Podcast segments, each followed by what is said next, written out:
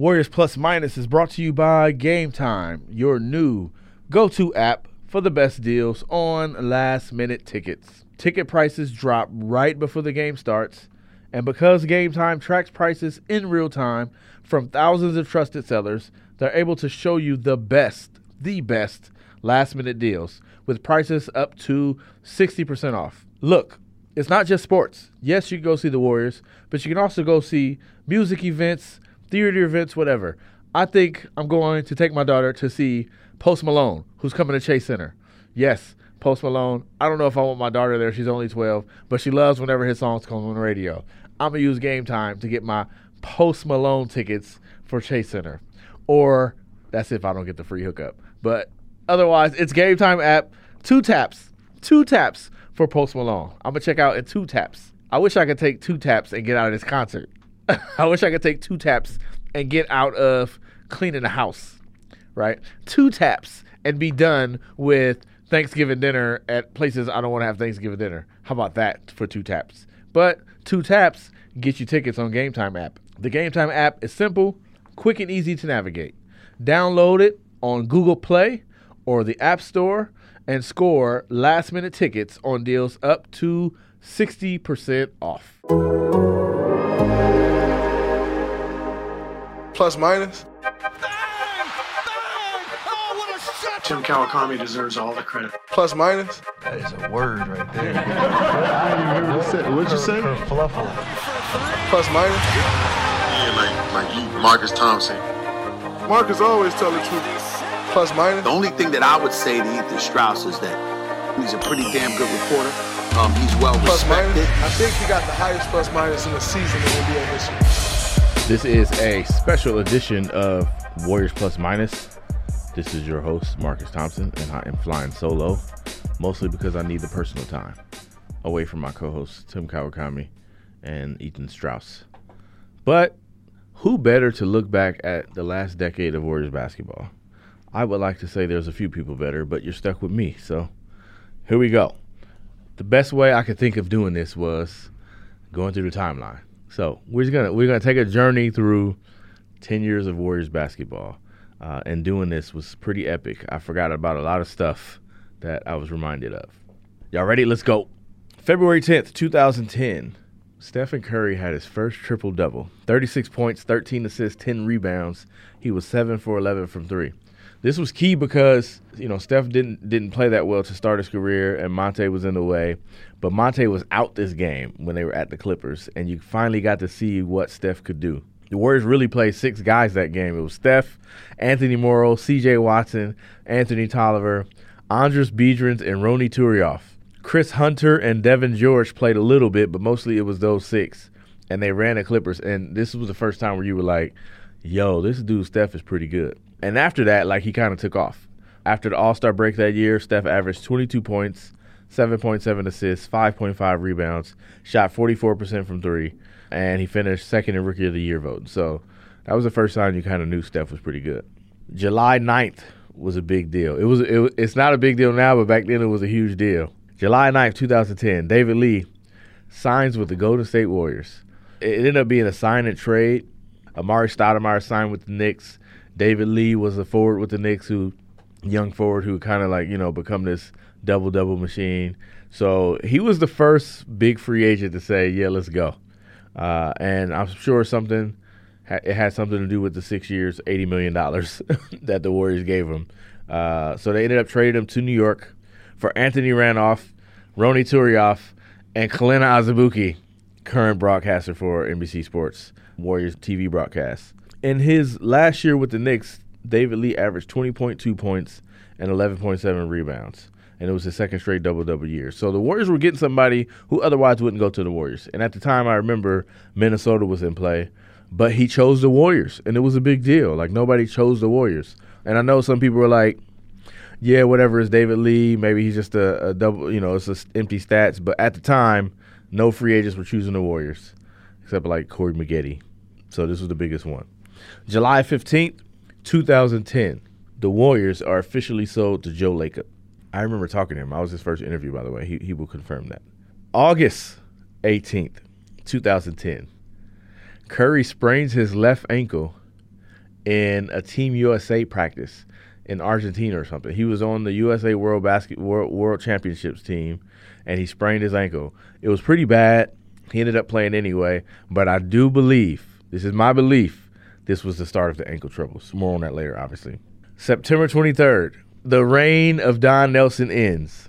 Joe Lacob's first task as owner of the Warriors is to fire uh, uh, Don Nelson. Technically, it was to sign David Lee because even though he hadn't bought the team yet, he was consulted about that and said, "Yeah, do it." So Keith Smart was named the head coach. He took over. It was Lacob's call. He just wanted to start afresh, and Don Nelson was gone. Here's the interesting thing: the last two years of Don Nelson's career uh, were were not very good. Right, 26 wins, 29 wins were his last two years.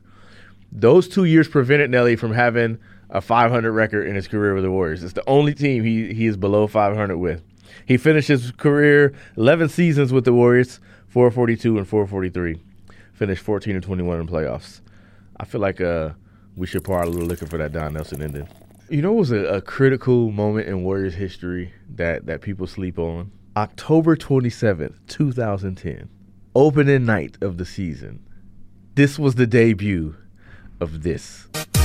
That's right, October 27th. The Warriors went from 50 Cent. They used to use 50 Cent Get Up before that, and starting starting in 2010 came the Rusko remix California Dubstep, which is now part of like Warriors lore. That debuted October 27th. December 8th, remember we talked about those ankle sprains, right? Steph has sprained his ankle a few more times. I believe the left ankle he sprained in at Team USA didn't fully heal, and he started compensating. So the right ankle sprain started happening in training camp, which was a month later. And it got to a head on December 8th. This was when Steph had his first phantom sprain in San Antonio. Dribbling on the right wing, tried to cut, ankle rolled, he was done. I never forget his face in that locker room. He looked he looked defeated. He looked depressed. he he was pre- he was pretty down. He left the stadium on crutches. It was the first time he rolled his ankle without actually stepping on anything, and it's the first time you knew this was this was kind of a, a big deal. But it was his fourth sprain of the year. 2011 is the year of management change. April 8th, 2011, Bob Myers was hired as an assistant GM. He was an agent, so he was making this crossover. Remember, they had let go of Don Nelson, and Chris Mullin was on his way out. So Larry Riley was promoted to general manager, and Bob Myers was made his assistant, knowing basically he was going to get some time to wet his feet and then he would take over. May 20th, 2011. Some would say the biggest move in Warriors history. They signed Jerry West. Jerry West became an executive board member, got a little bit little bit uh, uh, stake in the company, executive board member status, and the Warriors got to have his wisdom in the building. That was Joe Lacob's first big hire. And then June 6th, 2011, I remember this because it was my birthday, and I remember hated having to cover this press conference on my birthday. Mark Jackson was hired. Listening to that interview, y'all, I was listening to the interview, Mark Jackson's introductory press conference. The glowing praise from Joe Lacob was was funny to listen to, knowing what we know now. I mean, he was sold on Mark Jackson. He was, man, he was selling us hard on Mark Jackson. The next day, Michael Malone was hired. I don't know if you remember, Michael Malone was a strong candidate to be the head coach, and there was even reports that he would be a co-head coach. Mark Jackson strongly disputed it. That basically he got the job and was forced to hire uh, Mike Malone as his co. He he said that Mike Malone was his choice. So we know how that worked out. Eventually, people would wonder if Mike Malone was really coaching and if Mark Jackson was just the motivator. Mike Malone was running the plays. He had the uh, uh, the clipboard and the timeouts, which you know was visually made him look like he was the coach. It, it became a big deal, as we know. Michael Malone ended up going to coach at Denver, so uh, that happened June 6th. Now the Jerry West hire is important because July 23rd, 2011, the Warriors had the number 11 pick, and Jerry West loved Klay Thompson even though the Warriors desperately needed a big man. I mean, desperately needed a big man. They had no big man. And they had Monta and Steph, so they didn't need a guard. They still drafted Klay Thompson. Uh, a big part of that was because Jerry West loved Klay Thompson. Fortunately for the Warriors, Jimmer Fredette was taken right ahead of Klay Thompson. If you're redrafting that, if you're redrafting this, there's no way Klay Thompson falls to the Warriors. Kawhi, believe it or not, ended up going four picks later. July 1st, 2011, the players were locked out by the NBA. This lockout did not end until December 8th, 2011, which did it did a couple things. Number one, it shortened the season, and we'll get to why that matters. But remember, Bob Myers was the assistant GM, right? And Bob Myers' first big first big move, right? This when Bob Myers was trying to show like he was a move maker. So his first big move was, yo, let's get DeAndre Jordan. Now the Warriors wanted DeAndre Jordan, and he was an agent, so he was DeAndre Jordan's agent. So he had to end with DeAndre Jordan. He was gonna pull off the coup, right? So here's what the Warriors did: they waived Jeremy Lin. Oh yeah, I should. I probably should have put Jeremy Lin in there, right? Does Jeremy Lin make the timeline? I don't know if Jeremy Lin makes the timeline. It was kind of the predecessor for Linsanity. You know, maybe maybe Jeremy Lin should have made the timeline. My bad, Jay Lin. You should have made it. But they were trying to get DeAndre Jordan, so they waived Jeremy Lin. Part of that lockout agreement that ended was the amnesty rule, and teams were allowed a one-time amnesty to waive any player. Just take him off the salary cap. You could just remove. You could waive him and take him off the salary cap. You still got to pay him, but you don't count against the cap one time. So it's a chance for teams to get up, get from under these huge contracts that they were complaining about in the first place. So the Warriors used their amnesty on Charlie Bell, who was making $4.1 million and had one year left.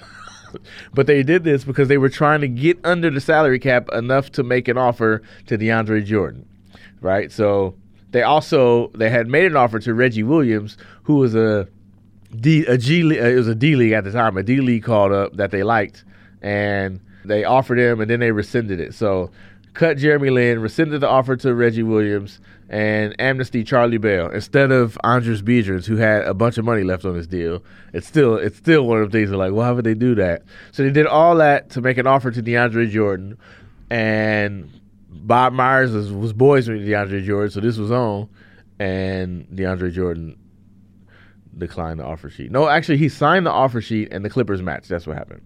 So they basically amnesty Charlie Bell for nothing and wasted it. So, but it would actually work out. It would work out. Believe it or not, it did. December 20th, 2011. Remember, Curry sprained his ankle. There was a deal. In the offseason, he had surgery for the first time in Charlotte. He then he had extra time to heal on it. Remember, right? Because it was a lockout. He couldn't do anything. He was in at Davidson working out with the team, rehabbing. So five days before the season started, he sprays his ankle again in Sacramento. Just a little. He's playing defense, tries to plant, sprains his ankle, and it's like, okay, this thing is still going on. This is still an issue. December 25th, Christmas Day, was the season opener, which I think should be the standard. The NBA season should open up on Christmas Day. December 26th, Stephen Curry sprained his ankle again. I know it's funny now, but at the time it was like, oh my lord, this dude's ankles are fragile. So it was all downhill after that. 2011 was done with with Steph's ankle sprain, which leads us to 2012. If 2011 was the year they got the management together, 2012 is the year they finally got the roster together. January 4th. This is big. This is huge. They signed Nate Robinson. Steph was hurt, right? So they needed a guard. They went and got Nate Robinson. This this people forget how fun the Warriors were back then. They weren't that good, but they were fun. 6 days later, Nate Robinson had 24 on January 10th in a win over the Heat at Oracle, all off the bench. And what was born. I wonder if you guys remember this. Remember, like the Kings made it popular back in their day when they were good. They had the bench mob, and you know when they were going to the Western Conference Finals, losing to Kobe, they had Bobby Jackson and, and Corliss Williamson and all these dudes coming off the bench. The Warriors created their own version of that. I remember a fan, a reader, came up with a name, and I started biting it, and I, I gave him credit at the time. But so these guys were called the Dubstitutes. Remember, it was Nate Robinson, Dominic McGuire, Ekpe Udoh, Brandon Rush, and Klay Thompson were in the, was in the Dubstitutes. Klay was a rookie; he was not starting at the time, so he was coming off the bench. These dudes were fun, man. Like even though they weren't good, like Dominic McGuire was my favorite. Like that dude was he was down to fight. He could get you a bucket. Like he was scrappy. Nate Robinson was wild, jumping all over the place. Like it was fun. Klay could get hot. Brandon Rush was pretty good. They were fun to watch. They were the Dubstitutes. It was a salvage. Uh, when you, back then when you were a Warriors fan, that's what you had to look for. You had to look towards like your favorite dude off the bench to get you hyped. February seventh, two thousand twelve, one of the best games in Oracle that year, and, and, and many years before that. Monta Ellis dropped 48 on OKC. This was big bad OKC. This was KD, Russell Westbrook, James Harden OKC. This was OKC that was headed to the finals that year and would lose to LeBron in five. A new career high for the Mississippi Missile 47. Monta went 18 for 29 on field goals in that game. Check out the numbers from this game. KD had 33, 10, and 7. Russ had 31 and 7 and 9 turnovers. James Harden had 19 and 7 off the bench. David Lee had a triple double, 25, 11, and 10. Curry had 16, 10, and 7. I remember that game. Oracle was was rocking, and KD hit a bucket at the end to, win to, to to like seal it. Actually, it was Russell Westbrook hit, hit really hit the dagger three from the right wing. But that game was lit. I remember that. That's those are times when you didn't have much to look forward to, so you just wanted a good game. and the Warriors were a good game. March 13, everything changed. This was the big trade. The morning of the game, the Warriors were playing at Sacramento, and I had to sit down interview with Monta Ellis at shoot around, and he kind of like vented his bitterness towards the organization for breaking up We Believe. Like he was still mad about it, and that night he was that night he was traded. right before the game, he was getting dressed, and then he wasn't getting dressed. Monta Ellis, Ekpe Udoh, and Kwame Brown. Yes, Kwame Brown played for the Warriors. Were traded to Milwaukee. The Warriors got Andrew Bogut and Stephen Jackson. But Stephen Jackson, who three years earlier had forced his way out after getting a contract extension, was never going to play for the Warriors. So the Warriors ended up trading him to San Antonio for TJ Ford, Richard Jefferson, and a first round pick. They waived TJ Ford, kept uh, Richard Jefferson, and they would later use that pick to get Festus Ezeli in the draft. So not not a bad coup from the Warriors. Of course, that meant the season was done because Bogut was hurt. He had ankle issues. Steph was already out with ankle issues. They gave up Monta and Ekpe, two healthy players. So the Warriors were minus four players. And they got one back who could play RJ. So in, in the deal, they ended up losing three players net. And that was a wrap. that was the end of the season at that point. So April 24th, Bob Myers was promoted to general manager. April 25th, Steph Curry has surgery on his right ankle. April 26th, the Warriors lose to the Spurs to finish the season. They finish 5 and 22 after the trade. They finished the year 23 and 43. June 28th, arguably the greatest draft in Warriors history. Not because of the nah, nah. Let me let me let me let me chill on that. The nine, 2009 draft and the 2011 draft were better, but the draft that changed the Warriors 2012, June 28, 2012. Barnes number seven, Ezeli number 30 with the pick from the Spurs, and Draymond Green number 35. It, th- there you go. There's there's the three pieces of the future that would change that would change the Warriors. This was the interesting part, like looking at this all over again. 2011, the Warriors starting five open tonight. Monta Ellis, Steph Curry, David Lee, Dorell Wright, Andris Biedrins. 2012, the starting five open tonight. Steph Curry, Klay Thompson, David Lee, Andrew Bogut, Harrison Barnes. That's a, that's a pretty significant upgrade. Looking like, all right, that's how you change the team. That's, let, us go. If, if, you, if going to retool, that's how you need to do it. How they're doing it now, that's not how you redo it. how they did it then, that's how you redo it. Uh, July 11th, there was another trade. Dorell Wright to the 76ers. Jarrett Jack to the Warriors. And some dudes named Edin Bavcic and Daryl Watkins to the Hornets. Who knows who they are? But the Warriors got Jarrett Jack out that deal. July 26th. Remember when Kent Bazemore lit up uh, uh, Summer League, earned himself uh, uh a contract to come to training camp? July 26th, they signed Kent Bazemore. August 1st, another big signing, Carl Landry.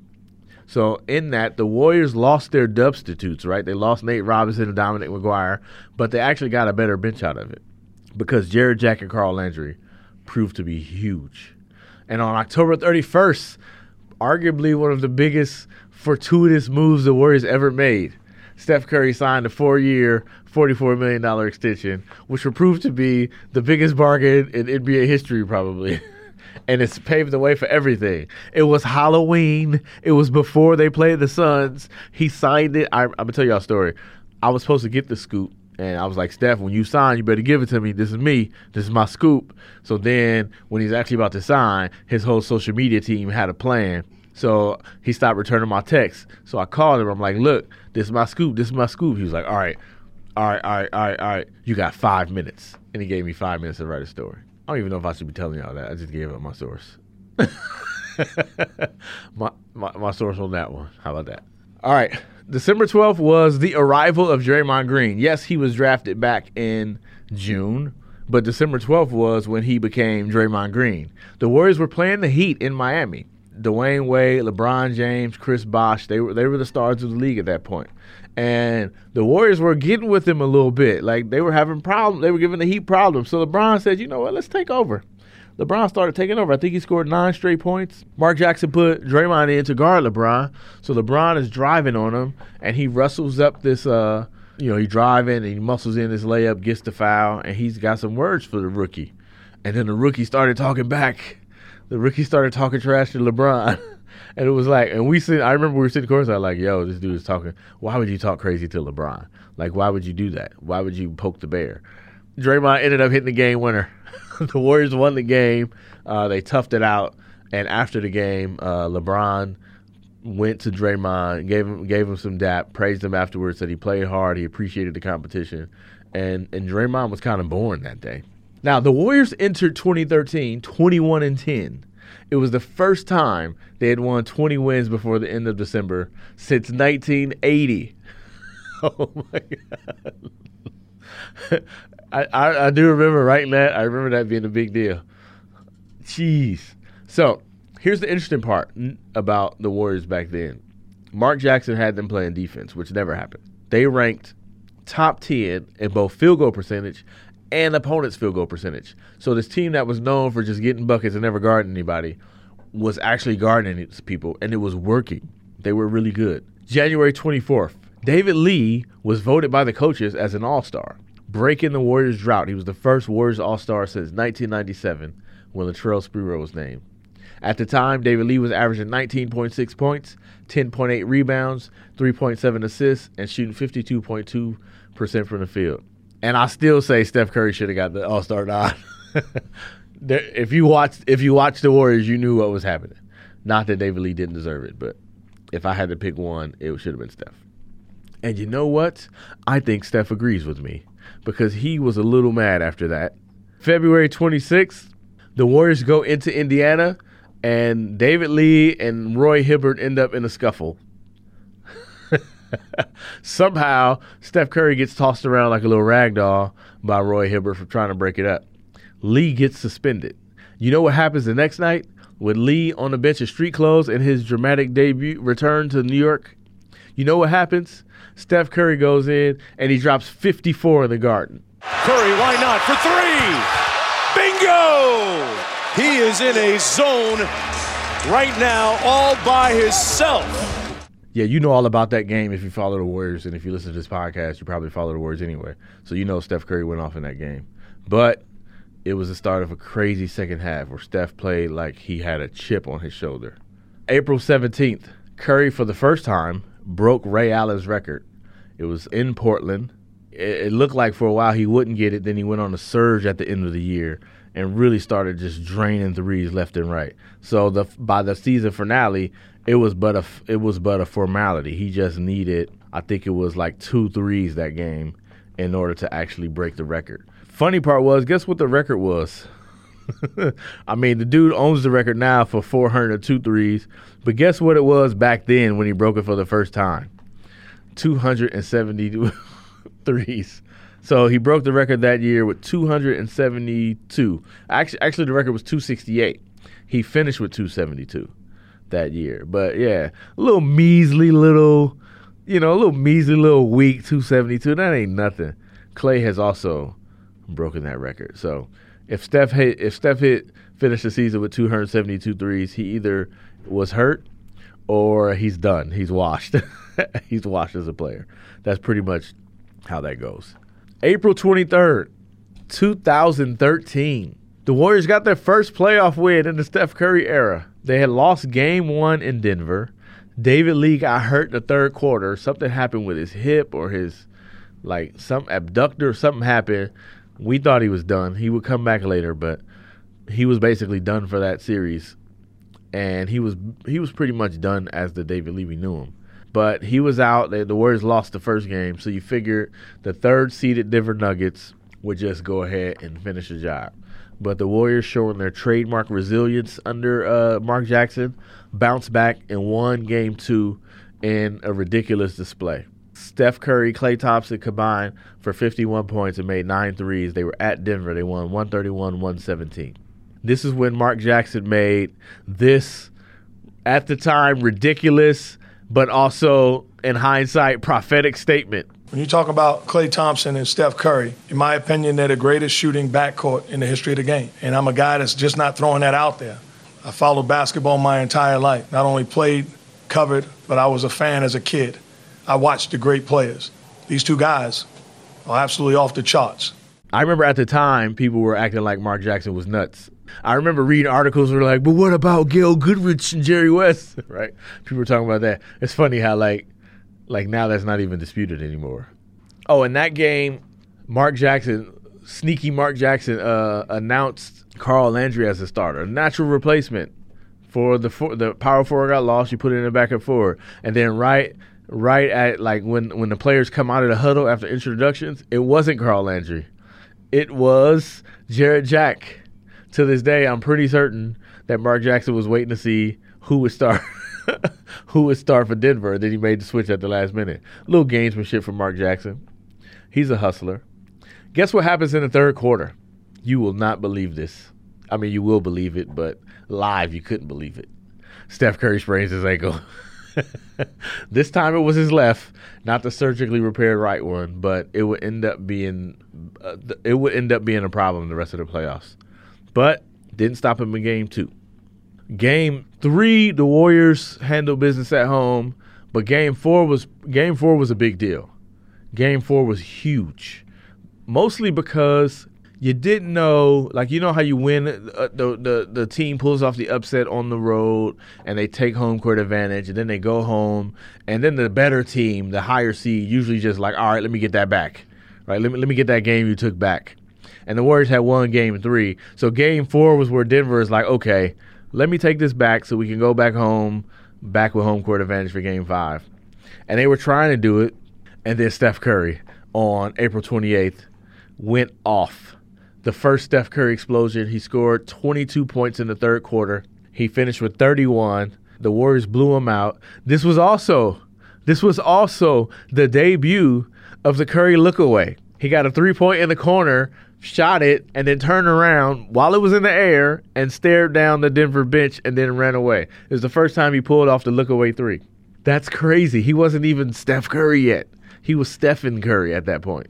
He was Wardell, and he started the lookaway three. So they go on to win that series. Game five was full of drama.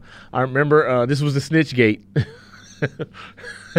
this is where Denver went with the let's rough up Steph Curry plan, and you know he had the sprained left ankle, and Mark Jackson after Game Five accused the Nuggets of trying to hurt his ankle, and he said a, one of the Denver Nuggets came to him and said, "Yo, this is what they're trying to do. I don't approve it." It's the same dude from that commercial who in the basketball commercial where he deflected the ball out and he said, "Yo, ref, it was out on me." It's that same dude who told Mark Jackson, "Yo, they're trying to hurt his ankle and I'm not with it." We kind of know who that is. We kind of we kind of think we know who went and told him, but it, it was never fully confirmed. And also, there's a very high probability Mark Jackson just made it up to give his team an edge because that's what he does. He finds a way to give his give his team an edge. He's been doing it since his playing days. He's Bundini Brown with, with basketball shorts on. That's who he is. So he probably just made it all up. Oh, by the way, the Warriors win that series. They go on to clinch it in Game Six. It was a struggle. I remember at the end, Denver's making that last push to try to stay alive, and the Warriors could barely get the ball inbounds and get it past half court, but they hung on and they won the series and they pulled off the upset of the third seeded Denver Nuggets. So they go into San Antonio, a place where they hadn't won in forever since Sprewell and Avery Johnson was playing for the Warriors. Game one against Big Bad San Antonio, what happens? Steph Curry drops 44 points and 11 assists. He was hitting some ridiculous shots, but the the Warriors got up 18 points and blew it.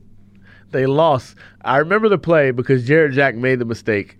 He left. He went to double. Two players, two defenders went to one and left Manu Ginobili wide open for the inbounds. Of course, Ginobili hits the game tying three to send it to overtime. Of course. And then the Warriors losing, losing overtime. And I remember after the game, everybody's like, well, it was a nice run. The cute Warriors, you know, they had fun. They're a fun team to watch, but now a real team is playing. But man, let me tell you, there's something about those two light skinned dudes. those two light skinned dudes were not having it. And when you were in that locker room afterwards, you were like, oh.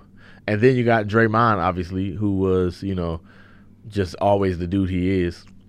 And I remember hearing people saying, like, it's done. And I was like, the Warriors are going to win game two. Mostly because the, the Spurs didn't have an answer for their shooting. Like, Ginobili and Parker, they, they can't do anything with these dudes. Like, they, they, have, to, they have to mess up their defense. They got to pull a three or four out onto the perimeter. And when they're playing, you know, four oh out like that, that's probably not good for the defense. So you really San Antonio, if you make them adjust, that's good for you. So I don't know. I just feel good about it. And then Klay goes out and drops 34 in game two. He had 29 in the first half. The Warriors snapped their 30 game loser streak in San Antonio and tied the series at one. So after the game, here's this quote from Gregg Popovich. I thought it was polite of them to at least take turns and not be on fire the same night. Klay was unbelievable. Gotta leave it to Popovich to give us a great line, right? May 10th. Guess what happens? Guess what happens? Curry sprains his ankle again. you know what? You know what? I'm gonna go back a little bit. Uh, I forgot to say this. After Game Three in Denver, Curry's ankle was bothering him, so he did something he'd never done before. He took a cortisone shot. Before game four, it was still bothering him, so he said, Give me the shot. He took the shot, and then he went off. Problem with that is you can't keep doing that.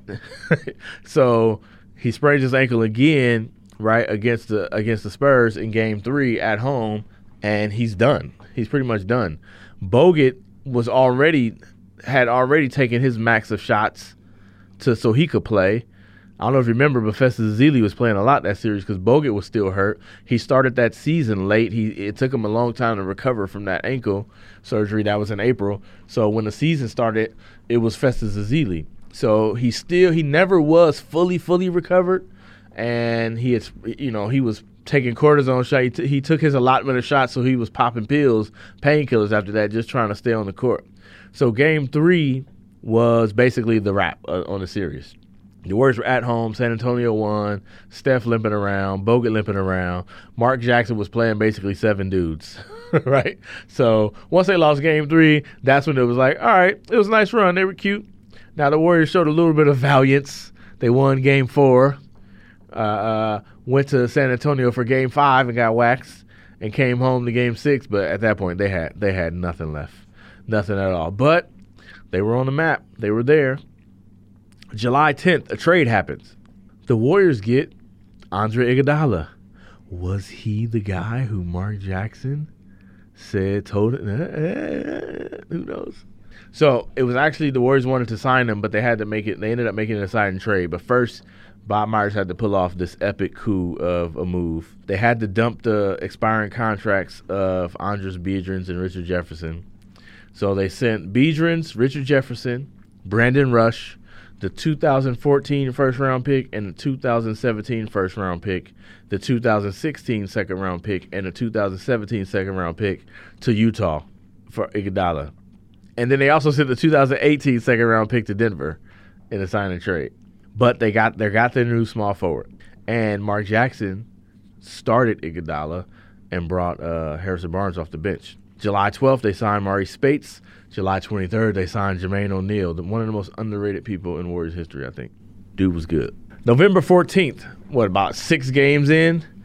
Andre Iguodala made his mark on the Warriors in, in, another epic home game against Oklahoma City after Russell Westbrook hits this crazy three from like 30 feet to put the Thunder up with a, a point with 2.3 seconds left. You thought that was over. You thought that was the dagger. And then Andre Iguodala hits the game-winning shot from the right corner. Iguodala, and here it comes. He got it! The Warriors have won on a game-winning shot by Andre Iguodala! That brings us to 2014. January 8th, the Warriors lose at Brooklyn. Why is that a monumental moment? It's because it snapped a 10 game win streak, and they were so close to being the first team ever to sweep a seven game road trip. The last six of those wins were on the road, and they got tired. It was the second back to back on the road, and they lost. But at that point, you were like, yo, who are these Warriors? They're playing defense and winning games on the road. We don't even know these guys, right? who are they? But that's that's who they became on that road trip. That's when it was like, okay, this wasn't a fluke. They were really good. On that same road trip, the Warriors went to Miami and won, and that was when that was the game when Steph Curry fam- gave uh, Mario Chalmers the famous hezzy, the one that LeBron and Dwyane Wade would be on video asking Steph, "Why you give our point guard the hezzy? You gonna give him the hezzy like that?" But yeah, Steph Curry torched Mario Chalmers that game. Also in that same road trip, Andre Iguodala hits another game winner and runs off the court pointing at a fan who was talking trash all game. So that was an epic road trip. Even though it ended with a loss, the Warriors walked away feeling like they were as good as any team in the West. All right, April 24th, the Warriors lose to the Clippers at Oracle. This was a tough loss, I think. I think in hindsight looking at it, I think this loss kind of doomed the series. They had won game one. They surprised them with game one in LA, and then they got waxed in game two. And then game three, when the favorite team or the better team, when they lose at home, they normally come back on the road. It's like, all right, let's get our game back. And the Warriors had them on the ropes. They could have won. It came down to Steph Curry at the end of the game. It looked like Chris Paul fouled him. He didn't get the call. The the two minute report said he wasn't fouled. But, you know, James Harden would have got it. that was later though. But they lost that game, and I think that was huge. Their chances of upsetting the Clippers kind of went that way because now they had given home court advantage back to the Clippers, and as we know, the Clippers will never lose it. But they almost tried. April 24th, guess what happened? The Donald Sterling tapes drop. Everything changed. Now, I'm not going to talk about that a lot, but there is a great podcast by ESPN. Uh, Ramona Shelburne did a thorough podcast reliving the Donald Sterling thing. You should go check that out. Game four, they played. This was when the the Clippers players turned their shirts inside out. Then they left them at half court. But the Warriors won Game four at Oracle. And here's the key part: lost in all of that, Draymond Green started. Jermaine O'Neal had hurt his wrist, and he was playing through it, but he couldn't and Draymond Green ended up starting, and Jermaine Jermaine O'Neal went to the bench as the backup big. But they, the Warriors didn't have any big men. Jermaine O'Neal was the only big man. Bogut was out, Ezeli was out. Both injured. Both were out for the playoffs. So the big men were Draymond, Jermaine O'Neal, and David Lee. And with Jermaine O'Neal hurt, it was basically Draymond Green and David Lee. So Draymond started, and boy, did he give Blake Griffin fits. Fits starting game three. And it was like, yo, this dude can play some defense. Of course, uh, DeAndre Jordan had a field day. He was Bill Russell against the Warriors, against David Lee and Draymond Green, but it was mostly David Lee. But you learned something there. Mark Jackson was going basically six deep. Curry, Klay, Iguodala, Draymond, Lee, with Harrison Barnes coming off the bench. Like that was the primary rotation. That that's what he that's what learned that's what worked in game in game four, and that's kind of what he rode with, and they almost won the series. Game seven, May third, two thousand fourteen. This was like the the LA fanfare is at Staples Center. The whole Sterling thing is hanging over. And what was really happening behind the scenes was Mark Jackson was in his final days.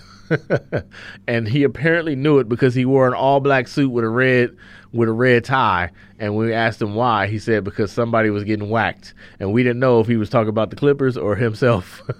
Turned out to be himself. But that game was uh, was was great. Uh, the Warriors needed this series, and they needed that game seven. They learned a lot in that series. Uh, one of the things they learned, I remember talking to Alvin Gentry, is Curry was really passive to start this series. And when they got down and he felt like they were about to lose, he started attacking. And I remember Alvin Gentry, who was the Clippers' assistant coach, said if Steph Curry had two more minutes, he would have beat us because he just started coming downhill and, and manipulating the screens and going for it. This was before he was going for it, going for it. This, this was under Mark Jackson. He was still running offense. He spent a lot of time off the ball, but – he started going for it in that fourth quarter. He had 14 points. A lot of them came from the line. It was a riveting, riveting game. It was it was an incredible game. Jordan Crawford ended up balling in that game. Remember Jordan Crawford and Steve Blake? And then after the game, there was an altercation. The Warriors were mad in the locker room, stewing over the loss, and somebody walked by and shouted in the hallway, "We don't. It's it's mighty quiet in there now." So the Warriors, all in their feelings, went to go look for who it was, and they and they used the back tunnel to get to the Clippers locker room. They used it before it became known, and they were trying to get the Clippers locker room. Maury Speights, Steph Curry, Jermaine O'Neal. They wanted to see the Clippers about something. I mean, it was much ado about nothing, but this is the first time the Warriors had some playoff drama, right? This is it. This is this was something back then. I remember we were chasing the story. We were like, "Ooh, let's find out who who said it, who walked by and said it." Uh, uh that was those were great times, man. those were great times. May 6th, Mark Jackson got fired. May 14th, the Warriors hired Steve Kerr. Interestingly enough, the job was available because Stan Van Gundy turned it down. Stan Van Gundy was basically offered the job, but he wanted to be president of basketball operations. And the Warriors was like, nah, we gonna rock with this Bob Myers dude, but thanks anyway. And Steve Kerr had already told Phil Jackson he would take the Knicks job. But then when the Warriors job came up, he was like, hey, yo, Phil, see what had happened was he had to tell Phil he was out. Can you imagine if? And what if Steve Kerr taking that job? Like, forget the Warriors. What would Steve Kerr's life be like? He'd probably be rich. I mean, he's already rich, but he probably would have got all that money and been done after a year, right? He signed his five-year, twenty-five million dollar deal. Would have done like a year and a half of it and got the whole twenty-five. It would have been posted on TV right now, uh, announcing games, collecting checks. This still might be better. July 11th, the worst sign, Shaun Livingston. September 10th, 2014, they signed Leandro Barbosa. October 24th is very important in Warriors history. It's a preseason game, the preseason finale, heading into the 2014 2015 season. David Lee hurts his hamstring. November 5th, the season has begun.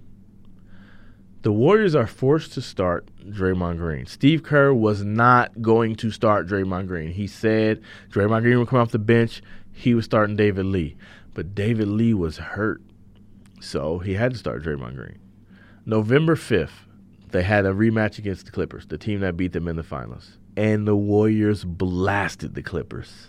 I mean, blasted them. Steph Curry is skipping around the court. Draymond Green is wagging his tongue all in Blake Griffin's face. I mean, it was a, it was, a, man, it was a changing of the guard. It was a statement right? The Warriors had just lost to this team. This is the rematch, and the Clippers flamed out in that playoffs way too early too. So they were motivated to get back to where they were, and and it was so clear that the Warriors were better than them that night.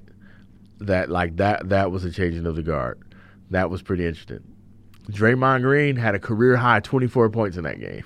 This is important because if David Lee doesn't get hurt, Draymond Green is never the starter, and you never get to see these. You never get to see how he is in this. December 14th, overtime win at New Orleans. Guess what the Warriors' record was after this overtime win? 21 and 2. the overtime win capped was their 16th straight win. This is all with Draymond Green as a starter, right? So when David Lee is finally healthy, Steve Kerr is like, yo, I can't go back. Look at this. Like, I'm sorry, David, you're coming off the bench now. This wouldn't have happened if he didn't get hurt, if he didn't pull his hamstring.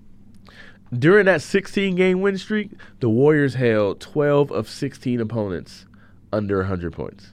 They were playing defense. All right, we're now in 2015. Now we're starting to get to the point where, you know, the current uh, new Warrior fans can uh, feel like a part of the show. You feel me? Matter of fact, you know what? Y'all should just go read my books. Why am I doing this? Go get Golden, go get uh, KD, and we don't got to do the rest of this. Sounds like a bit. Sounds like a plan, right? All right, cool. No, I'm just playing. 2015, January 23rd. One of the one of the great scenes of all time. The Warriors were 34 and 6. They had won 11 of their last 12 or ele- yeah, 11 of their last 12. And we were kind of getting to those dog days of the season where it's like you're heading into the All-Star break. They're clearly the best team in the league or at least, you know, one of them. They're rolling and then Klay does that. It, it was one of the most insane 12 minutes of basketball, really 9 minutes of basketball because he didn't really start going to 9 minutes left. And Klay Thompson has 50 and 37 in a quarter. If you have not watched it, you should watch this. And you will not be alone because there's like four videos and all of them have millions of views. There's one with 12 million views. There's one, the NBA one has 7 million views. Some other dudes got like 5 million views. So you've missed out on that party. April 4th, the Warriors clinched the number one seed. The Warriors clinched the number one seed. They finished 67 and 15. 67 and 15. Man, that's amazing. So the day, the game that they clinched, it was their 12 game win, win streak. That's how they capped the win streak. Was clinching the number one seed. They were playing against Dallas. Uh, so it was like, yo. At that point, we were kind of like, all right, can this team win a championship? Really, before that, we were thinking that, but as a one seed, the the road was being set. They get the number one seed. They end up in New Orleans for the first round of the playoffs. Anthony Davis, young Anthony Davis. Uh, the Warriors take game one and game two in Oakland. They weren't tough games.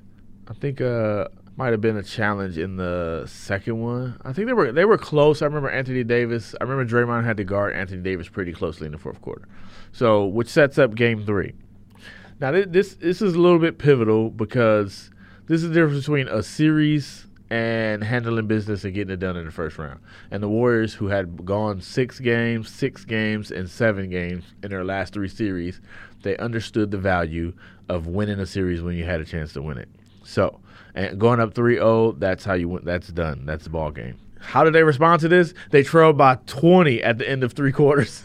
and it was like, all right, here we go. They're going to be engaged in another series. And then they went off. They stormed on a comeback. Livingston was huge. He played nine minutes. He played the whole quarter. He had nine points. Uh, him, Klay, Steph, Draymond played the whole quarter in the fourth quarter of that game. And of course, as you remember, Steph hits the corner three over Anthony Davis to tie the game and send it into overtime to kind of punctuate the comeback. And the Warriors won in overtime. They actually should have won that game in regulation because Steph was clobbered. He was he was really fouled on that play, and he got up and complained about it. And the ref told him, and I reported this at the time. The ref told him, if you would have missed it, we would have called the foul. so the game went into overtime they ended up winning game four, sweeping the series, handling business like they should have, and that's where it was like, okay, this is this is a team with a championship mission. They're not messing around. So they get to Memphis, right? And Memphis, they won game one, but they lost game two. And you got to remember, at this time, Oracle was a place the Warriors did not lose. They just did not lose in Oracle.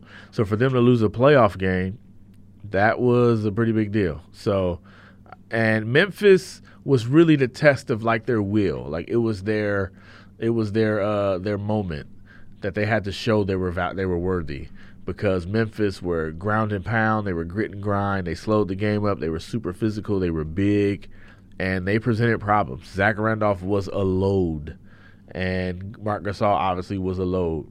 Tony Allen was just a, a, an incredible defender and harasser of guards. So they struggled. And they went to uh, Memphis May 9th, game three, and they kind of they, they took it to the Warriors. And mostly Curry and Klay, they couldn't get it going. Curry and Klay couldn't get it going. Klay was all right. He was 8 for 13 that game, had 20 points. Steph was not good. Steph was 8 for 21. He was 2 for 10 from 3 and finished with 23 points. And this was the same night of the Blues City Cafe moment. Steph is in his room. He's he's stewing. He's frustrated. He's he's he's lost. He's lost and he's trying to find his way. And he's frustrated. He's not playing well. Tony Allen is like all. Uh, Tony Allen was probably in the room with him, right? That's how to, Tony Allen was guarding him so close. He was probably in the room with him. And Steph Curry was struggling. And Draymond Green and a couple of guys are at Blues City Cafe, get some barbecue in Memphis, some barbecue and beer, and they call Steph, and he's like, Steph is in the room still, and Draymond's like, man, come get some barbecue with us. And they go down to get some barbecue. And they kind of relax from that. Steph stops stressing. They are kind of reminded that how good they are. And they go into Memphis and blast the Grizzlies in game four. I mean, handle the Memphis Grizzlies. May 11th, 2015.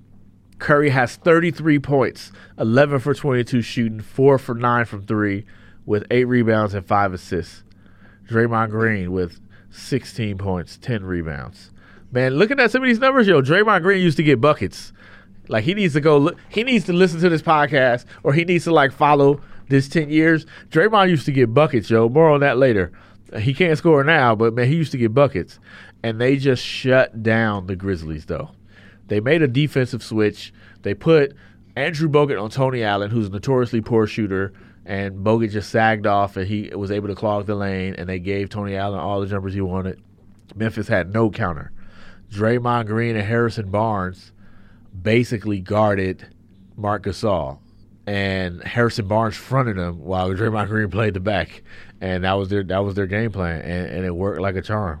It worked like a charm. So Warriors defense held the Memphis Grizzlies in games four and five to 84 points and 75 points. They couldn't even get 85 on the Warriors defense. That series was over after game four because once the Warriors figured you out at that time, you were done and Memphis was done. They didn't win again. The Warriors won in six. May 24th, the next big game, was game two. Now, you know, let's go May 21st. May 21st, game two in Houston. I remember James Harden was unstoppable that game. He had 38 points, but man, he was getting he was getting wherever he wanted. He was getting every shot he wanted. Steph didn't. Steph was struggling that game. They had Trevor Ariza. They had these long wings who could kind of shadow him all over the court the Warriors had eked out game one, and it looked like game two. It looked like the Rockets were going to pull it out because James Harden was unstoppable. I'm sorry, Steph struggled in game one.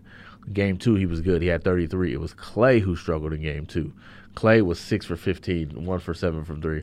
But it came down, final seconds, Warriors up one. James Harden got the ball. He's coming down court. They have not been able to stop him all game. They spring a trap on him. Steph and Klay at the last minute. He turns over the ball and the Warriors win. And James Harden laid on the court of Oracle with his face in the hardwood, knowing the knowing the game slipped away. This was important because once again the Warriors were in position to issue the dagger and end the series early, game three. So guess what they did? they won by 35. Steph completely obliterated them. He had 40 points on 19 shots. That's insane. He was 7 for 9 from 3.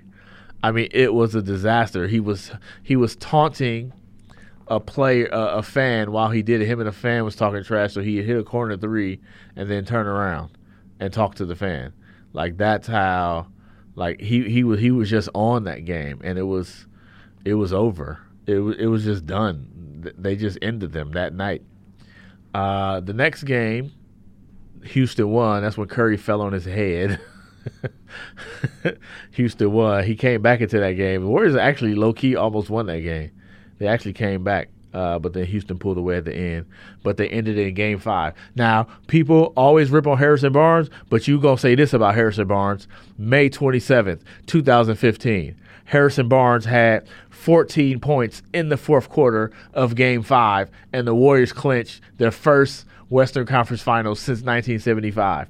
And that was one of them games where it was like the Warriors were nervous, they were shaky, they couldn't get the ball up the court, they were panicking a little bit. Houston was playing that we don't want to die type of play where it's like we're going to go all out, and the Warriors were shaky. And you know who settled them?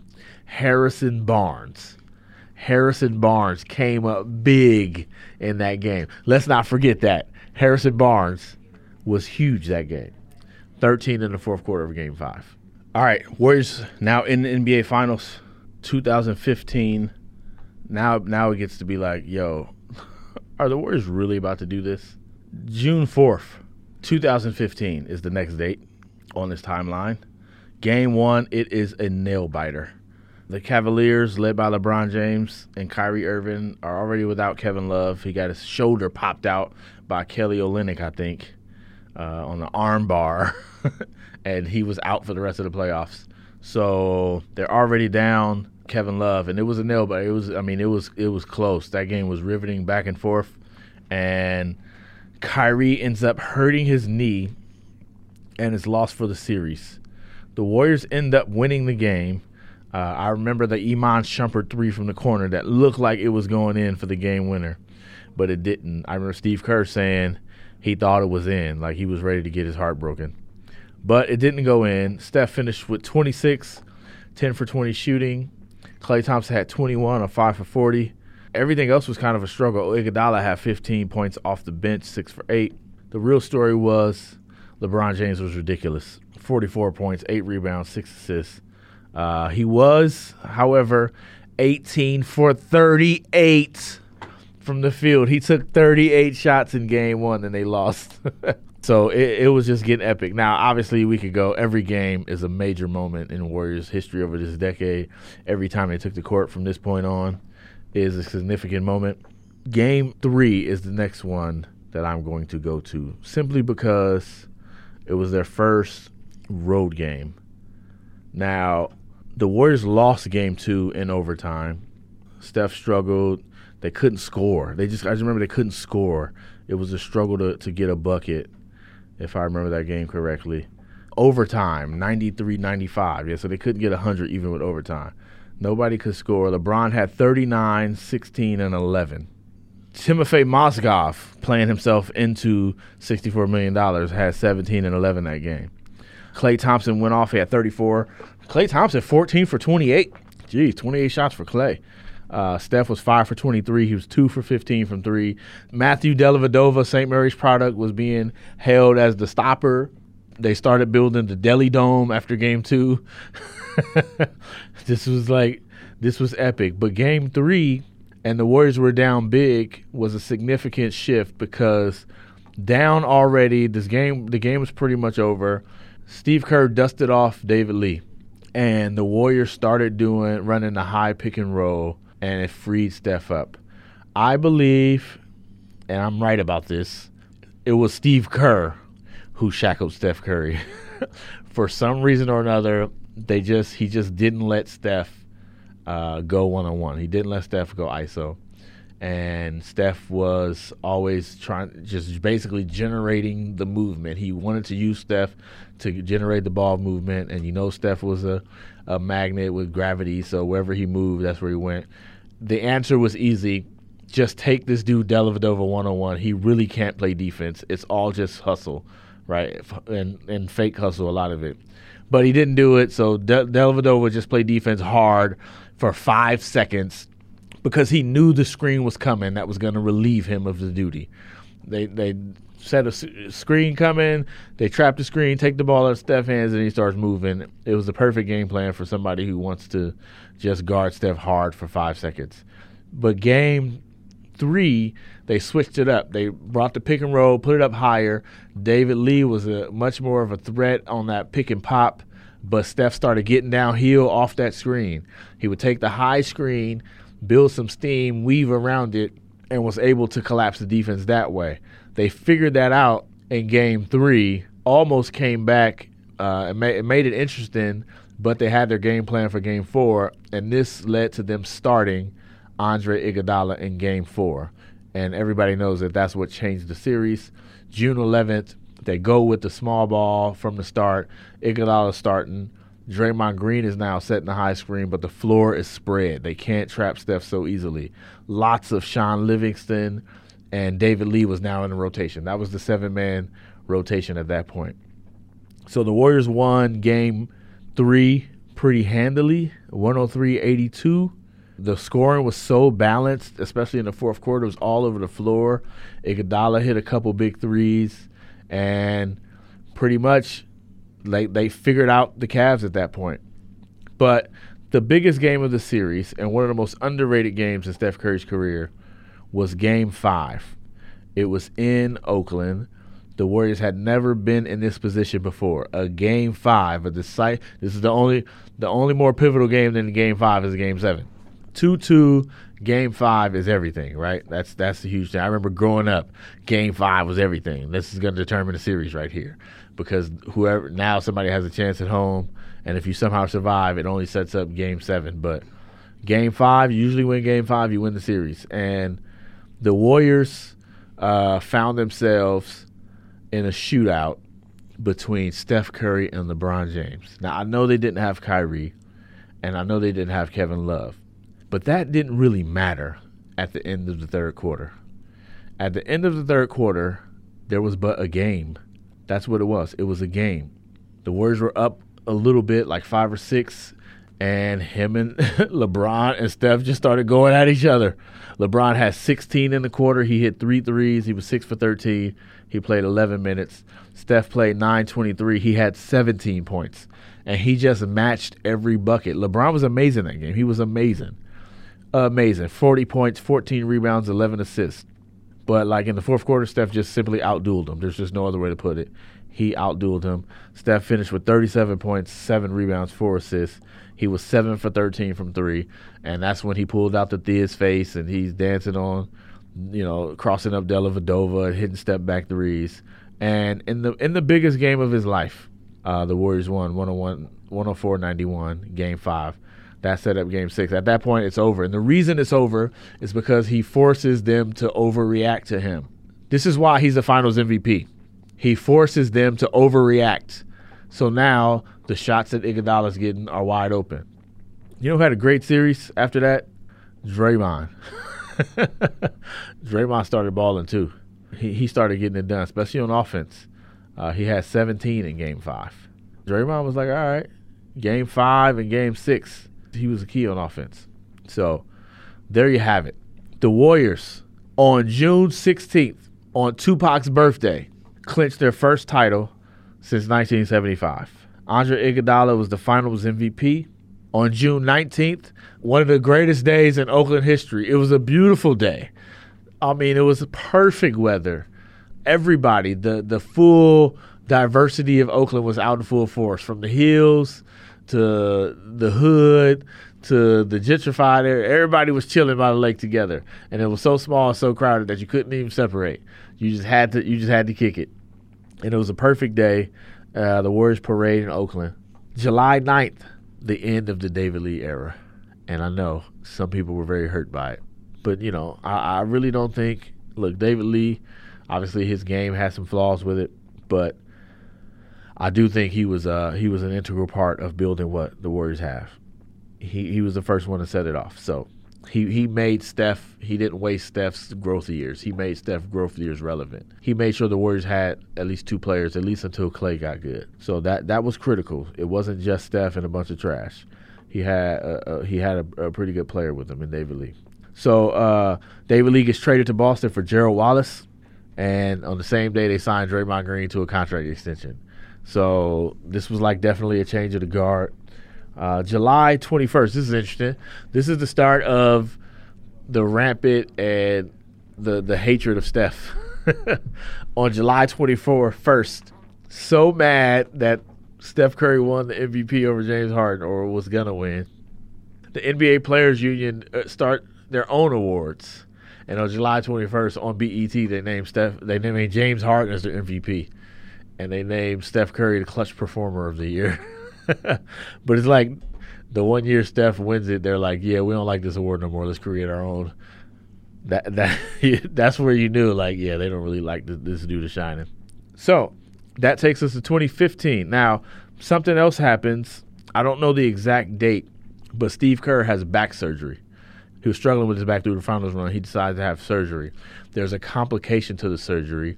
Some of his spinal fluid leaks into a system, and it's just it causes debilitating pain and injury, right? So Steve Kerr is is jacked up this whole time. So much so that he can't coach to start the season. So October 31st, Luke Walton ends up being the coach. Luke Walton comes off the bench to lead the Warriors, the defending champion Warriors, on the defense of their title. Now, I'm sorry, October 27th was game one. So he started the season and he did the first 43 games. He was 39 and 4. That's crazy, right? Now, remember, over the summer, the Warriors were lucky, right? Like, that was the talking point. They were lucky to win a championship. Fluke. Everybody was hurt. They were the healthiest team LeBron had ever seen. Doc Rivers said they got lucky. They didn't have to play the, the, the Clippers or the Spurs, so they were lucky. So this is a Warriors team that was bent on like proving that their championship was valid.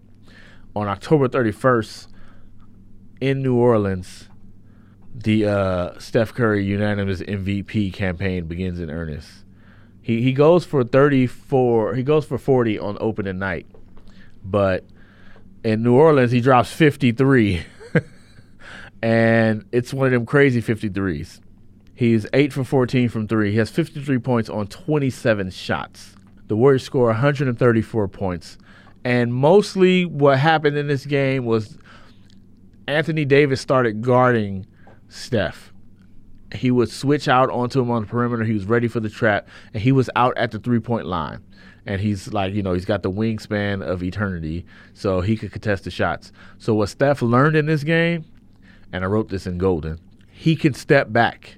He can shoot from 30 foot. He tried it one time. He was like 32 feet away, and Anthony Davis was at the three point line, so he just pulled up from there and hit it.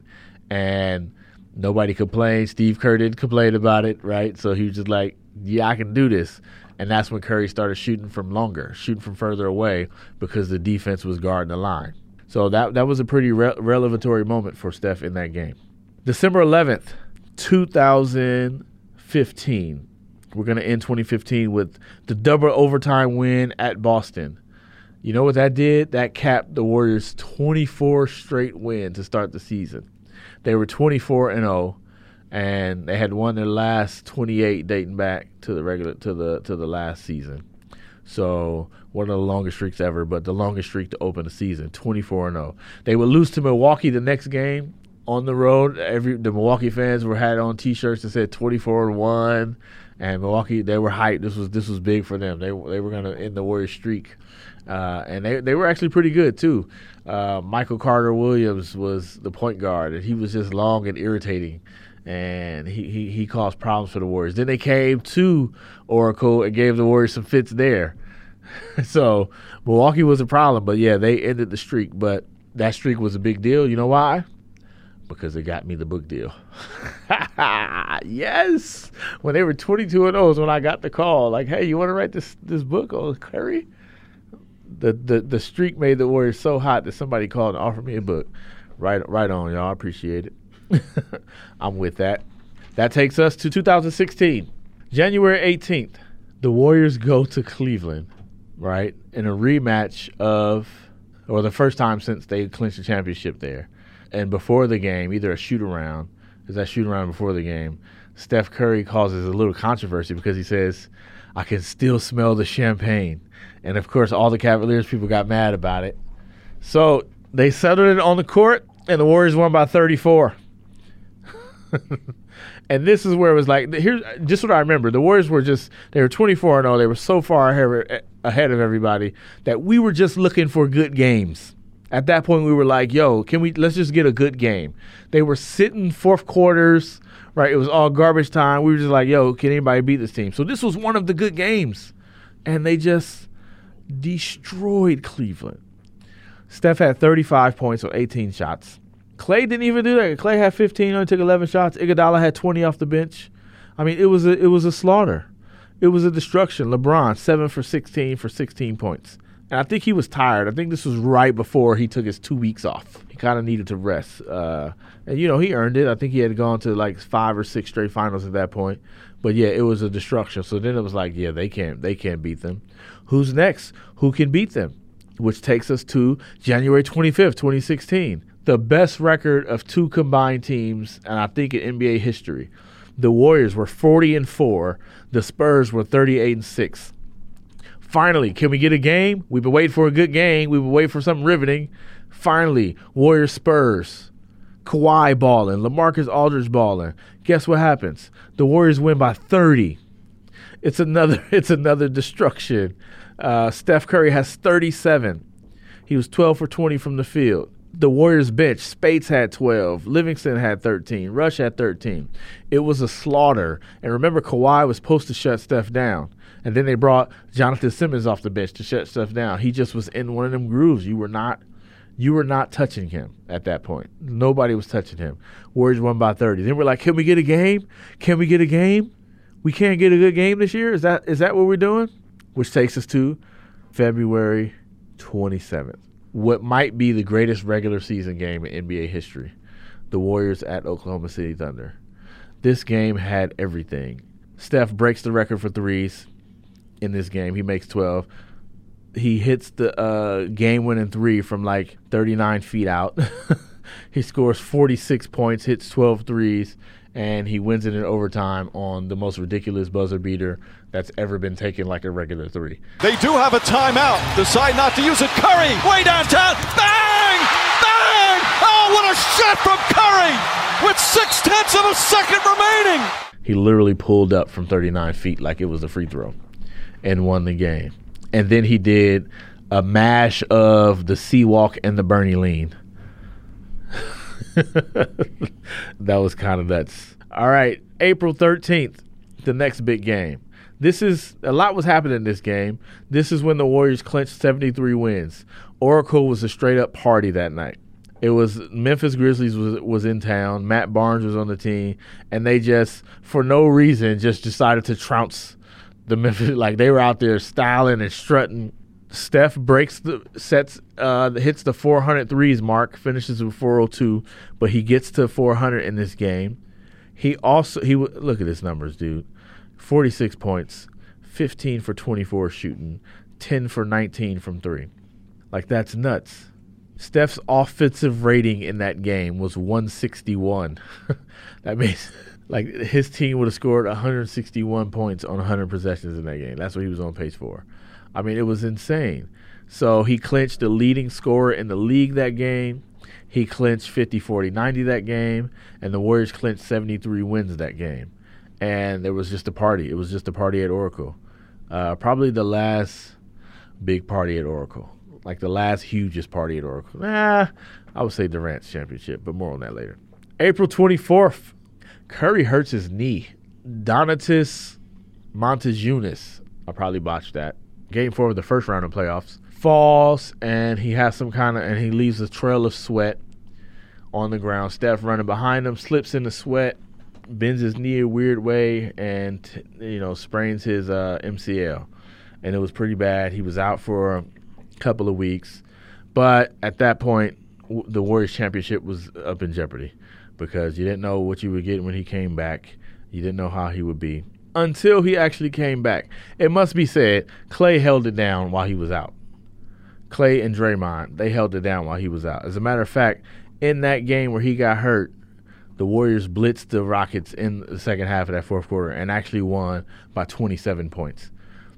so, and Steph was bad that first half. He was rusty. He, he was coming off an ankle injury that kept him out since game one. So, he wasn't good. It was a it was it was Klay and it was Draymond. They were enough to beat the Rockets, which takes us to Portland. Now, game 4, May 9th, 2016. The Warriors win game 1 and game 2 easily in Oakland over Portland. Klay Thompson was amazing. Klay Thompson kind of carried the off not kind of, he carried the offensive load. He had 37 in game 1. Draymond Green 23 in game 1 right? Like I told you, Draymond was out here getting buckets. Game two in Oracle, Klay Thompson had 27. Draymond Green 17 points, 14 rebounds, seven assists. That dude was a scorer. Draymond used to have offense, y'all. I'm telling you. Game three, the Warriors got a little scared. Steph was supposed to play game three, but he didn't. Steve Kerr wasn't wanted to hold him out some more. He was pressuring him, so he did. Uh, the Warriors lose game three in Portland. Dame catches fire. He goes for 40. But Klay has 35. Draymond had 37 in game. Draymond had 37 in game three. Iguodala was 0 for 5. Everybody else struggled outside of those two, but 37 for Draymond in game three. But that kind of prompted Steph to play game four. Uh, the Warriors, again, they don't like stretching out series. If they won this game, they could end it. So Steph came off the bench under a minutes restriction, had 25 points, uh, or had, had 25 minutes restriction. Shaun Livingston got tossed. He got ejected for a second technical. So Steph had to start the second half. Steph sets an NBA record with 17 points in overtime. he uh, he emphatically looks at the camera after one three and screams, "I'm here, I'm back." And it was like one of those signature moments of his career. Coming off injury, his knee still bothered him a little bit, but man, he was he was everything. He was the difference, and it was pure adrenaline. The Warriors won that series. They went on and entered probably the greatest series, one of the greatest series of all time. May 24th is the next date mostly because the Warriors lost and they went down 3 1. This was the moment where they felt that they could lose. It was the first time in a long time they knew they could lose. If you were in that locker room after the game, you know that that was a team that was hit by the reality that they were going to lose that series. They probably believed they were going to win, but losing became real. They lost game one. They won game two. They got blown out in game three. And even after game three, they weren't tripping. They were like, we know we're going to win this. We're going to win game four. Then we're going to go back and win home. Like, we good. We got this get home court advantage back. We got this. But they got blown out in game four, and it was like, uh oh. they were like, yo. And Oklahoma City was just better. They were better. They were bigger. They were more athletic. They they had an answer that nobody else had, and you could see that team looking like it was going to lose. Which and then these next three games are just all epic games, all epic games. May 26th is Steph playing defense at the end. You know the Warriors. The Warriors win the game. Uh, it's pretty close, but the significant thing is, you know, Kevin Durant had 40 in that game, but Steph had 31. Uh, uh, Klay had 27, but they won it on defense at the end. And this is the game where Russell Westbrook starts laughing when somebody asks him about Steph's defense. So he's laughing on the podium at Steph's defense which leads us to game six, where obviously game six, Klay, and that's the rewatchables. That's the one that Bill Simmons did. You should go listen to the podcast about game six against Oklahoma City. There's no better job on that. That's a, a thorough breakdown. So game six obviously goes down. Klay Klay kills it. Game seven, another one of the most underrated games in Steph's career. He ended up just he just dogged them. He just outplayed. He just outplayed. He outplayed the best Thunder players. Period. 38 points, eight assists. He was just unstoppable that game.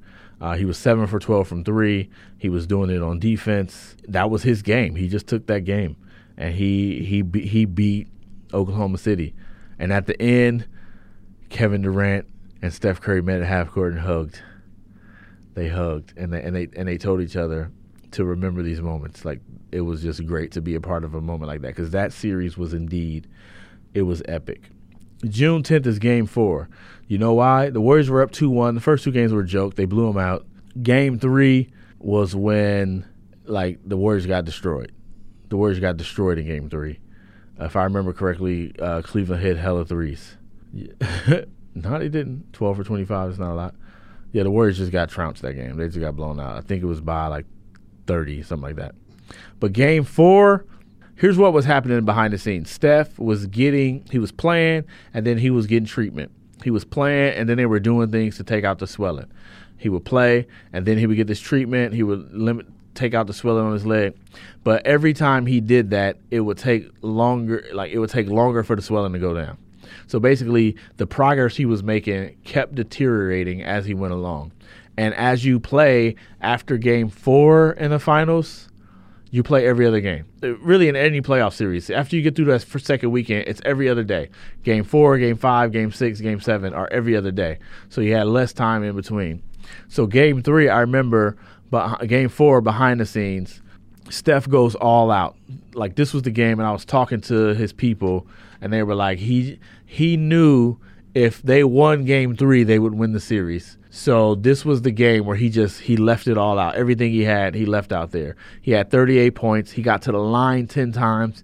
He took 25 shots. He was 7 for 13 from 3. Uh, remember LeBron was getting desperate. He he that, they got into the scuffle because he just shoved Draymond for like no reason. He just like shoved him. He didn't care about getting the foul. He was disappointed in his teammates. He was going bad on the bench. Like LeBron was getting desperate. He knew the series was slipping away, and he ended up, you know, getting that uh, stepping over Draymond, which ended up leading to a suspension. But in that game, uh, Steph took over in the fourth quarter. I know people forget this, but he had 13 points in the fourth quarter. The fourth quarter was the deciding quarter. Like that's what happened. That's that's what made the game. And he was getting to the line. He was like making it happen at the line. I think he had six, but he's driving. They were taking away the three, so he was just driving. He was constantly driving on that knee. I remember somebody telling me after the game, all right, he got him here. They got to finish it for him because he's got nothing left. And it ended up being prophetic, prophetic because he didn't have anything left. And guess who had a lot left? LeBron James. LeBron James wasn't close to done. This is when he and Kyrie just they just took it to another level. That's just bottom line. Forty-one points each in Game Five. Draymond wasn't there, but all of it was at the rim, just at the rim. Bogut was out. Bogut got hurt in game five. He only played seven minutes, so they had no rim protection. Festus Ezeli just wasn't that good. His knees was shot. He was never going to be a factor, even though he would play a lot later. But he played just nine minutes in game five. They were they were going small, and LeBron and Kyrie was just like, "All right, we're gonna meet y'all at the rim every time," and the Warriors just couldn't stop them. And on top of that, they couldn't make shots. There was just no. Steph Steph was done. 8 for 21, 5 for 15. He had 25 points. Klay had 27. Andre Iguodala had 15. That was it. That was just the offense. They couldn't score enough. They couldn't they couldn't hit 100 and they lost 112 to 97, which set up game 6. And this is where like LeBron, you just don't he's just not losing game 6 at home with a chance to extend game 7. Like I'm sorry. Well, he actually did the year before, but he did he did lose at home in game 6 with a chance to extend game 7, but he showed up that game 41 points, 11 assists, 8 rebounds. Mostly he had other help. Kyrie had 23, J.R. Smith had 14, Tristan Thompson had 15. They barely played anybody off the bench. Richard Jefferson had 31 minutes. Uh, Kevin Love barely he played 11 minutes that game. Kevin Love got taken out of that series because every time he played, Steph Curry just attacked him, and that's what was happening in Game Four. So Game Five, Game Six, Kevin Love plays 11 minutes. He barely plays. They were trying to make a charge. This is obviously when Steph gets frustrated, throws his mouthpiece, hits like a minority owner's son in the face. Ayesha goes off. Ayesha's wife goes off, calling the game rigged on Twitter, and then says uh, uh, her father was racially profiled before the game. It was just a mess. It was just a lot of a mess. It was a mess after the game. But they had game seven at home, and they were going to win it. But you know, game sevens are game sevens. So June 19th in Oakland. I know y'all can't watch this, but you should go watch it. It was an epic game. If you love basketball, it was an ugly game. It was ugly. It was terrible, especially the fourth quarter. There was a combined 31 points in the fourth quarter. The Warriors managed just 13 points. Nobody could score, but the intensity and the drama was just incredible. The plays people were making were was just incredible. So I would say go watch it. But we know what happened. The Warriors lose. LeBron is crying on the court and like the Warriors leave the court and then they come back and they give they give LeBron his due. They show some class and come back out to the court and congratulate him. That's probably the best thing to happen to the Warriors because we know what happened on July 4th, 2016. A certain post on Players Tribune where Kevin Durant announces he's coming to the Warriors. It's a monumental day. The Warriors went from David Lee being the biggest signing like because that's that's what they could get to to literally the you know the best player in the league many would say signing with them and turning them into a dynasty. That that's that's how crazy it had gotten. Now obviously there was this thing the meeting in the hamptons that led all to all of that. We've written about that extensively in the athletic. But let's just go through some of these moments. Christmas day 2016 christmas day was a disaster there are so many games that we could point to to point out this highlight, but you guys know all this stuff. This is for the people, the people who are here. You already know this. You've been following this stuff. Uh, this this podcast was for the real G's who remember 2009 and 10 and 11 and 12, right? All that stuff. So this stuff, you know what happened, right? You got it. But Christmas Day was important because Steph struggled. He was he was basically giving up the, the the reins to Kevin Durant. They were running offense to Kevin Durant, who was still very ice, uh, like, like an ISO player. Steph struggled. He only had 11 shots, and for the first time in my life covering him, Steph after the game said he needed to take more shots. He's like, I just can't take 11 shots. He was four for 11, but Kevin Durant was on fire. He was cooking. He finished with 36 and 15, but in the fourth quarter, uh, they just couldn't get any. They couldn't get the offense going. He was KD was two for nine. Steph only took three shots, and it was just like it wasn't. It wasn't how they play. Uh, it was basically get the ball to KD, get out the way, and everybody was standing around, and it just didn't work. And the Warriors lost Christmas Day to a team that just wasn't better than them. Period. Uh, which we would come to prove. But after the game, Kevin Durant told Steph, "Man, you do you. Play your game." You play your game. I can play anyway. And he is so right about that. Kevin Durant is so good, he can play any style. You name the style, he can be able to play it. And he told Steph to do it. And that was the start of them becoming what you could make a very good case that this was the greatest team of all time. Because after that, like it was over. Once they figured out the whole relationship between Steph and KD and how they would how they would operate on offense, that was it that was ball game. That that was the matrix was figured out at that point.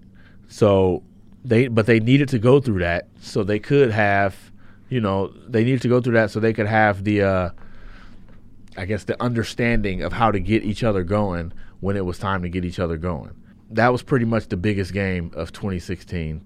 You could say in there Klay's 60 point game. I think that was that was December 5th against Indiana.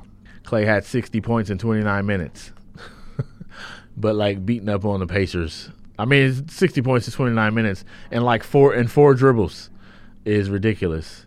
They they were insane whenever they wanted to be. But let's fast forward to the playoffs. The game that was most like, my God, was Game Four, April 24th, 2017, against Portland. Kevin Durant was hurt for the first few games in that series, and he came back. And this was like, are the Warriors going to sweep, or are they gonna, or is Portland to show some fight and extend the series? Are the Warriors to do what they do to get to get some rest to end the series and watch as the as they wait for their next opponent, or was Dame Lillard and C.J. McCollum to get hot and show some pride and do that whole "we don't want to die" thing? and send the series back to Oakland. With with the Warriors who've been kind of you know listless with no real competition as they went through the season, you know, would they uh would they be up for it? Would they would they be inspired to vanquish them? So, in the first quarter, let's look at these numbers. The Warriors scored 45 points in the first quarter. I mean, it was a blitz. 12 from Steph, nine from Klay Thompson, six from Draymond, seven from Kevin Durant, five from Zaza Pachulia. I mean, it was just a blitz. Four from JaVale McGee. They just came out. They just made every shot, basically. They they blitzed them. By the end of the first quarter, it was 45-22. And just like that, the game was over. It was almost like they said, all right, let's play for real. And it was over. Portland was done. And this this was like, yo, this team is ridiculous.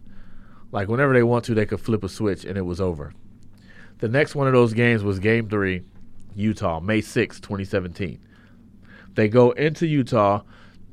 They're up 2-0, and again, this is determined. This is the difference between you win this game, the series is over, or you lose this game, you give the other team hope, and now you extend the series. And Rudy Gobert was a bit of a problem because he was the rim protector. So the Warriors just, Mike Brown said, hey, man, this one play we do, just keep working. How about we do that? Steve Kerr was like, yeah, you know what? Let me stop complicating things. Let's just do that, what you said. So they started running high pick and roll with Rudy Gobert's man, getting Kevin Durant onto Rudy Gobert, and it was over. Like Rudy Gobert just could do nothing with KD out on 15 to 17 feet. So he just ran a high pick and roll, and KD just took over, and they just kept doing it, and Utah couldn't stop it. Warriors go up 3 0, and that's it. That's ball game, buddy. That's it. And they blitz through San Antonio. Kawhi gets hurt in game one. San Antonio was up big. Kawhi gets hurt in game one. The Warriors storm back. They come back from like a 20 point deficit. But of course, everybody says, you know, Zaza st- step slid under Kawhi's foot and Kawhi, who already was dealing with a sprained ankle, made it worse. He was done for the series. I think was he done forever from the Spurs? Did he go back to? No, he went back. But that's right, he went back after that. But the end of his Spurs tenure was was imminent. So they won that game, and that that series really wasn't much of a competition. And then we have the NBA Finals, and we got Game Three, another situation where up 2-0, you got a chance to end the, you got a chance to steal their hope, and the game is tight, and Kevin Durant is coming down the lane, down down the left side in the final moments. And he pulls up for three over LeBron James, and he hits the biggest shot of his life to clinch Game Three and basically wrap up the season, wrap up the finals. Shot clock at five. Kevin Durant way outside delivers. Kevin Durant from downtown. It's a six-point game. They got blown out in game in game uh, four. Cleveland will hit like 98 threes to like not be the worst, the first team ever to get. they stopped the Warriors from being the first team ever to go 16 and 0 in the playoffs. But they, they were on fire. 24 for 45 from three was Cleveland. So they ended up forcing the game five. But that just meant Oracle got to celebrate his first championship at Oracle because game five, it was it was just a formality. Uh, the Warriors dominated, and they they got their revenge. Kevin Durant got his first championship. LeBron had 41, 13, 41, 13 rebounds, 8 assists. Steph had 34 and 10 assists. KD had 39. Klay only had 11. Uh, Andre Iguodala had 20 off the bench. This was the end of the perfect season. This was they were the perfect season in many ways. And that the rest you know. The rest you know. You know what happened next. This is all everybody's caught up on what has happened with the Warriors. You know in 2018 they run it back and win again. You know in 20 in November November 12th of 2018 Kevin Durant and Draymond Green get into a yelling match on the court that pretty much uh, confirms Kevin Durant's suspicions that he should leave. KD gets hurt, Klay gets hurt, and they lose the finals.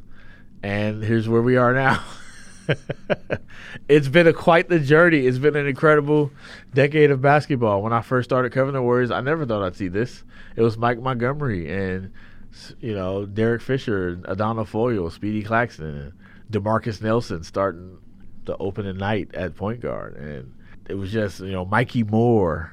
Was just a bunch of a bunch of names like that, but. It was quite the decade. I hope you enjoyed this all decade podcast. It's hella long, but hey, you'll be all right. Until next time, we'll see you on Warriors Plus Minus.